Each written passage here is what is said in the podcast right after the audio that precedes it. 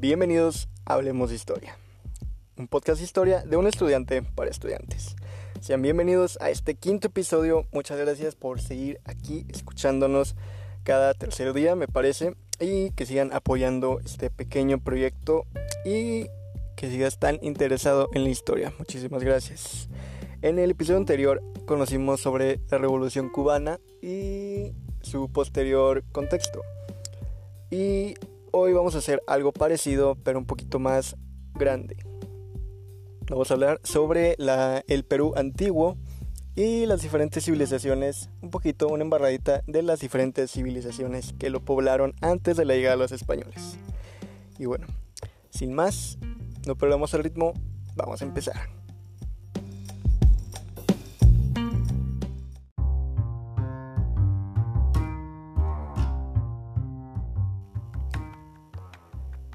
Conocemos como civilizaciones y mundo andino a todas esas culturas, pueblos y asentamientos humanos que habitaron gran parte de lo que hoy conocemos como Sudamérica, ocupando los territorios actuales de Perú, Chile, Colombia, Ecuador y Bolivia antes de la llegada de los conquistadores españoles por ahí del siglo XVI. Comúnmente podemos llegar a clasificarlas en una sola, en los incas, y en un solo territorio como lo es el Perú. Pero si bien esto es por una razón, tendremos a olvidar que es todo un subcontinente el que ya existía y estaba poblado desde tiempos muy antiguos. ¿A qué se debe el enfoque peruano dado a esta zona? Podemos alegar muchas razones, realmente como el que este país es en donde más se han encontrado vestigios arqueológicos, donde más se han rescatado testimonios y de donde se sabe más. Eso, y que antiguamente fue la capital de muchos imperios del mundo antiguo. No se tiene la información deseada del Perú y aún más los demás países y las civilizaciones que lo conformaban, pero podemos rescatar muchas cosas de ellos, gracias a los trabajos de arqueólogos que han realizado en todas estas naciones y que nos han ayudado a comprender cómo vivían estos pueblos. Tenemos que dejar claro que el ya mencionado control casi general que tenían los reinos peruanos sobre el reino, sobre el resto de los pueblos sudamericanos, se le llama Perú antiguo. Y toda esta región que ya mencionamos, países andinos, así también como el conjunto de características que los unen y que hasta la fecha siguen vigentes.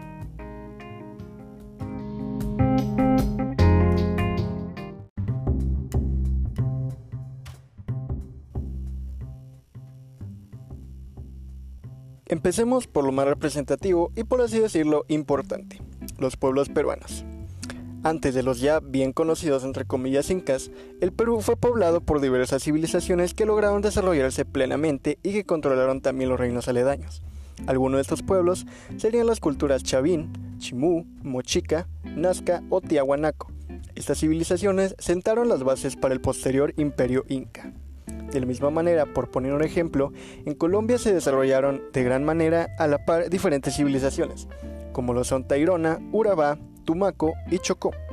Los primeros pobladores de estos territorios pudieron disfrutar de su riqueza natural durante un tiempo, sin necesidad de cultivar y teniendo a su disposición una vasta fauna para alimentarse. Se han encontrado restos de pobladores que datan de hace 16.000 años y que suponen los arqueólogos que así como hubo quienes decidieron asentarse, también otros decidieron partir para seguir buscando tierras que poblar, dándose así la población de Sudamérica. Las poblaciones crecieron y con el tiempo nombraron líderes y caciques para coordinar su vida política y ritual. Hace solo unos 2500 años, estos líderes empezaron a usar la orfebrería como símbolo de su poder. En el Ecuador también habitaron muchas culturas, por ejemplo, tiempo antes de las conquistas incas, siendo la más antigua la cultura valdivia en la costa del Pacífico, donde se han encontrado antiguos artefactos que datan del año 3500 a.C en las ciudades de Santa Elena y asimismo surgieron otras culturas en diferentes regiones como los cuicaras y los cañaris. Geográficamente hablando, la mayor parte de la costa peruana, pese a hallarse en el trópico, tiene características subtropicales. No llueve, el cielo es árido y el desierto formado en la costa es cortado, entre comillas, por diferentes cursos de agua que forman los valles estrechos pero sumamente fértiles. Entonces, las sociedades de la costa aprovecharon esos ríos para crear redes de canales y así irrigar las planicies desérticas. Aunado esto, las corrientes marítimas y el calor del sol dan las perfectas condiciones para una vida en el mar, que bañaba las costas sudamericanas, teniendo muchos pueblos esta característica común. Incluso para algunas sociedades andinas, la pesca fue una actividad tan importante como la agricultura. En cambio, el contraste con el clima andino central es notable, y esto permitió que las diferentes sociedades andinas pudieran tener acceso a una gran variedad de productos agrícolas en espacios relativamente cercanos, donde imperaban condiciones ecológicas distintas, cosa que fomentó el comercio entre estas dos regiones, enriqueciendo a ambas para su prosperidad.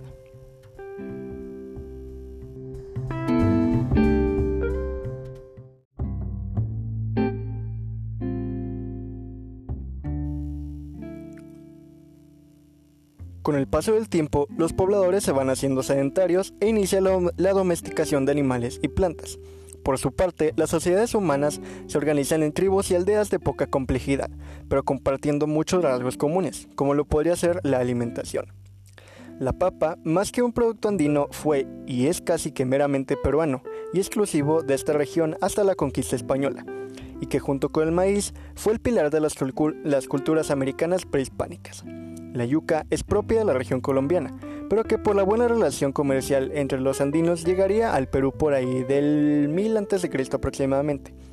Así también el ají, el chile, es muestra de las buenas relaciones comerciales, pues ha sido encontrado sus restos en toda la zona andina.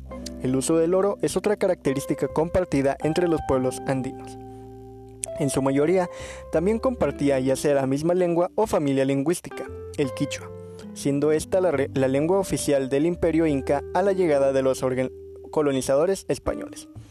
Otro rasgo compartido parcialmente por los antiguos sudamericanos sería su cosmogonía, que si bien no es totalmente igual, algunos mitos son bastante similares, como lo es la aparición del dios Viracocha, un hombre de tez blanca y tamaña estatura de ojos grandes que hace cuatro milenios emergió del lago Titicaca entre Bolivia y Perú y enseñó a los habitantes de las tierras andinas los valores éticos de la solidaridad, reciprocidad, desprendimiento y respeto a la naturaleza. Otro mito que perduraría es el de los titanes de Tiahuanaco, ya que se piensa que era un pueblo arquitectónicamente enorme. Por eso existen estatuas en sus calles llamados monolitos, conmemorando la existencia de estos gigantes sabios que fueron destruidos por un enorme diluvio universal. Ahora solo queda para evidenciar su existencia los ya mencionados monolitos. Pero para poder comprender el mundo andino tenemos que remontarnos a su final, con el imperio inca y su posterior conquista, siendo esta la culminación como tal del Perú antiguo. El, Perú inca, el imperio inca se encontraba alrededor de su principal ciudad, Cusco, en el actual Perú, y se extendía hasta, hasta el sur de la actual Colombia, Ecuador, Perú, Bolivia y parte del norte de Argentina y Chile, siendo sus principales ciudades Kenco, Tipón, Machu Picchu y Ollantaytambo. al ser politeístas, creían en el sol, en el dios sol llamado Inti, pero también adoraban a otras divinidades, tales como la diosa de la tierra, la Pachamama, o el dios del rayo, Iyapa. Y como ya mencionamos, Viracocha era su dios creador. La economía inca se basaba en la agricultura, principalmente de productos como papas, maíz, quinoa, yuca, algodón, cacahuates, tabaco, coca y frijoles. Asimismo, desarrollaron la ganadería de camélidos sudamericanos, como lo son las llamas y las alpacas. Poseían un ejército enorme y fuerte con armas, estrategias y tecnologías avanzadas para su época. Y su principal gobernante era el Inca, o Zapa Inca, de donde viene su nombre.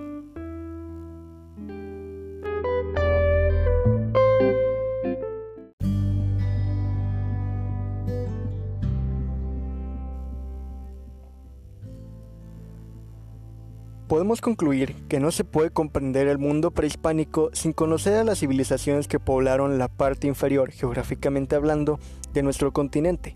Aún a pesar que no se tenga el suficiente registro histórico, con lo poco que sabemos podemos admirar su grandeza y levantar el puño para decir que orgullo ser latinoamericano.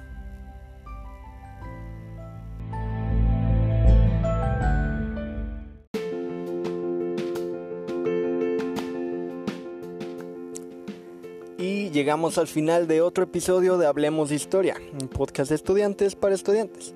Espero que lo hayas disfrutado, que hayas pasado un buen rato o que hayas aprendido algo nuevo, sin intención de cada programa. este fue un episodio un poquito más cortito, ya que por eh, la escuela, los trabajos finales y todo eso, no tuve el tiempo de realizar una investigación un poquito más larga.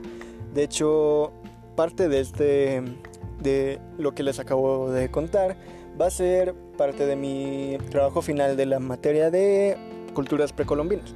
Entonces, bueno, lo siento mucho por no darles un episodio tan completo como los anteriores, pero no los quería dejar sin capítulo.